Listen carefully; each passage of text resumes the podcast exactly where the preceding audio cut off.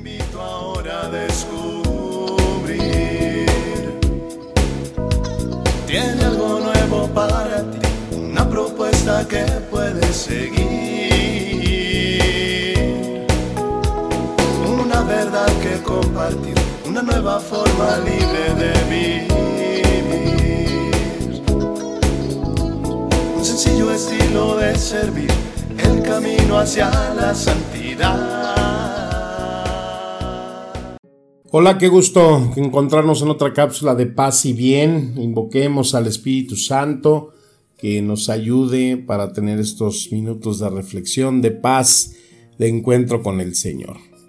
Pues fíjate que ahora con la humedad que ha llovido y el calor y eso, han estado saliendo muchos cien pies, unos animalitos así como lombrices con muchos patas y unos cuernos y la verdad están medios repugnantes y andan por todos lados aquí en el convento. Y de repente pues sí, los ves en las paredes y como una plaga, ¿no?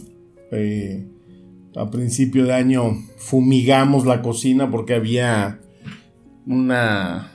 Pues no era plaga, pero sí había muchos cucarachitas o juanes, como les dicen aquí en San Luis. Y pues son esas plagas, ¿no? Que son siempre repugnantes. No sé si alguien ha tenido algún tipo de plaga en su casa.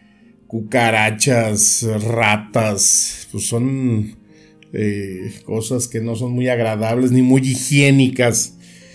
Y entonces leyendo el, el libro del Éxodo, allí en el capítulo 8 aparecen eh, algunas de las plagas que se envía al pueblo de Egipto, al faraón, pues para que como advertencia dejara salir ya a ese pueblo que eh, Moisés tenía ya esa orden y tenía ese plachet de Dios para liberarlo. Y dentro de las plagas que hay, las langostas, la, sangre, todo aquello que aparece, hay una que es muy peculiar y es esta plaga de las ranas. Eh, se empieza a infestar toda eh, la ciudad que dice ahí, eh, las ranas cubrieron toda la tierra de Egipto y los magos buscaban con sus encantamientos hacer que esas eh, ranas salieran, pero pues el faraón se da cuenta y sabe que Moisés es ahí el, el responsable de esa situación y entonces le, le manda hablar y le dice que le pida a Yahvé que aparte las ranas de él y de su pueblo. Imagínate lo que es una plaga de ranas. Aparte, el, olor, ¿no? Eh, no sé si has agarrado una rana, un sapo en la mano, cómo huelen. Huelen. Hola, imagínate millones por todos lados, en, en tu casa, en la cocina, en los baños, en la sala, en todos los lugares ahí infestados de estos animales. Y le dice eh, Moisés al faraón dice, bueno, dígnate decirme que cuando quieres que rece por ti, porque pues yo con un tronidito de dedos puedo acabar con esto, y para que te liberes tú, tus siervos y tu pueblo, y el Señor, que es todopoderoso, quite las ranas de ti, de tus casas, y queden solamente en el río. ¿Y sabes cuál es la respuesta del el faraón? Dice para mañana.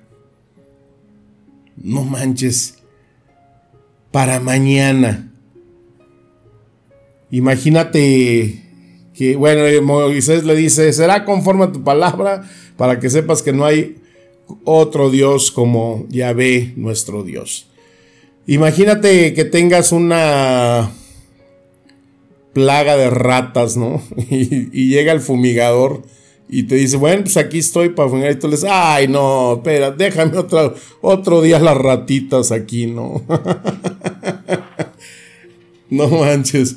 Imagínate el, viejo esto, se dice, para mañana. O sea, ya le había gustado el olor a, rana o, o kiki, no me explico, ¿no? Quizás es una actitud de soberbia, ¿no? Decir, sí, sí, ya sé que tu Dios es el mero bueno, pero eh, yo tengo el control, ¿no? Eso es algo que pudiera ser, pero pues no hay una respuesta a mí que me satisfaga de por qué alguien quiere prolongar un mal. Y bueno, pues ahí venía y de ahí viene el punto de la reflexión, ¿no? Por ejemplo, estas alturas de todos aquellos que han, desde que iniciamos, escuchado estas cápsulas. Ya vamos a llegar a la 100, ¿eh? ¿Qué ha cambiado? ¿Qué ha tocado Dios en tu vida, en tu corazón? ¿Qué te ha motivado? ¿Qué te ha inspirado? ¿Alguna palabra, alguna historia, algún acontecimiento, alguna canción, tantos temas que hemos tocado. ¿Qué ha pasado en tu corazón? ¿Ha habido alguna motivación? Mucha gente me dice, ay, sus cápsulas que mm, habla usted muy... Ah, calzón quitado y así me gusta, pero sí, o sea, no más que te guste, ¿a qué, a qué te ha motivado, a qué te ha ayudado. Y no yo, pues es el Espíritu Santo, porque pues lo que yo comparto aquí es para mí, primeramente, mi fe, lo que me mueve, lo que veo que necesito, que he fallado, que he superado, que me ha tendido su misericordia, su mano, Dios. Y es que somos muy propensos a dejar, ¿no? Nos critican a los, a los mexicanos que dicen que somos los hombres del mañana, ¿no? Porque todo lo queremos dejar para mañana. Estamos como este faraón, tendremos su, un poco de su ADN o qué. El, gordo que ya quiere ponerse a dieta, ¿no? No, anda, no, no, mañana empiezo. El lunes empiezo, ¿no? Ahorita vamos a empujarnos una pizza y 10 tacos. Eh, ya voy a empezar a hacer ejercicio. Ya voy a ir al doctor. Mañana, no, ya, ya, ya pronto voy a hacerme esos análisis porque me está reventando la maceta y ha de ser la presión, los triglicéridos. ¿Qué es lo que está pasando? Pero mañana, ¿no? No, no es que este cigarro, ay, ¿cuándo lo voy a dejar? No, no, ya prometo ya mañana pronto, ya lo voy a dejar. Ya, ya, ya, prometo que ya no voy a estar viendo eh, páginas cochinas en internet. Ya no voy a estar viendo esas series en Netflix que pues no son muy constructivas y sobre todo que me desvelo. No, no, ya, ya mañana y mañana, y mañana, y mañana. Y es que querernos confiar siempre en nuestros propios propósitos, pues a lo mejor es lo que nos hace en primera instancia el no tener decisión, pues yo creo que algo que nos afecta es la duda, ¿no? Saber que eh, si voy a tener ese propósito firme, inmediato, tajante, decir, hoy se acaba esto, hoy empieza una transformación. Esa duda que también nos afecta mucho en nuestra relación con Dios, el dudar, así como ese pueblo que una vez fue liberado, eh, va dudando de Dios. Oye, pues es que allá teníamos cebollas que comer, allá teníamos caldos. ¿Y aquí qué vamos a comer? Y pues va a estar el maná. Oye, pero pues este, no, ¿y el agua dónde va a salir en el desierto? Pues allá como sea no nos faltaba nada. Y la duda, la duda impide muchas veces tener esa plenitud de relación con Dios. Dice ahí la carta de, San Judas capítulo 1 versículo 22, algunos que dudan, convencedlos a otros salvad, arrebatándolos del fuego, y de otros tened misericordia con temor, aborreciendo aún la ropa contaminada por su carne. O el Salmo 42 que dice, ¿por qué te abates, alma mía? ¿Por qué te me turbas? Espera en Dios que lo podrás alabar, porque el Señor es salvación, Dios mío, Señor mío.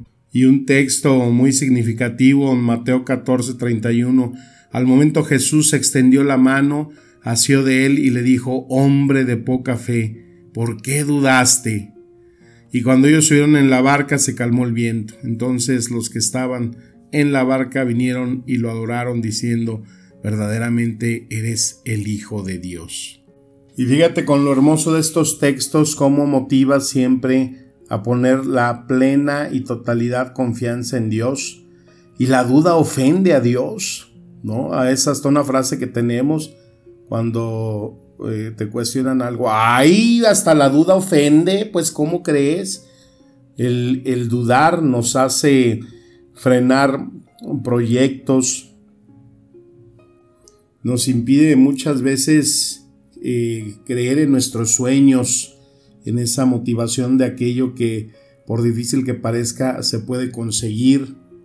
Es tan tremendo esto de la duda, pues que es lo que impide muchas veces que se haga ese milagro.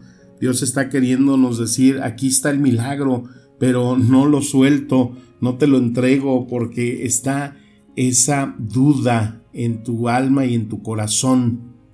Mucha gente duda todos los días, ¿cuándo se va a acabar esta pandemia? Es que no va a haber, eh, ya se está trabajando en una eh, vacuna, en una medicina, pero la duda, ay no, eh, se ve tan lejano esto.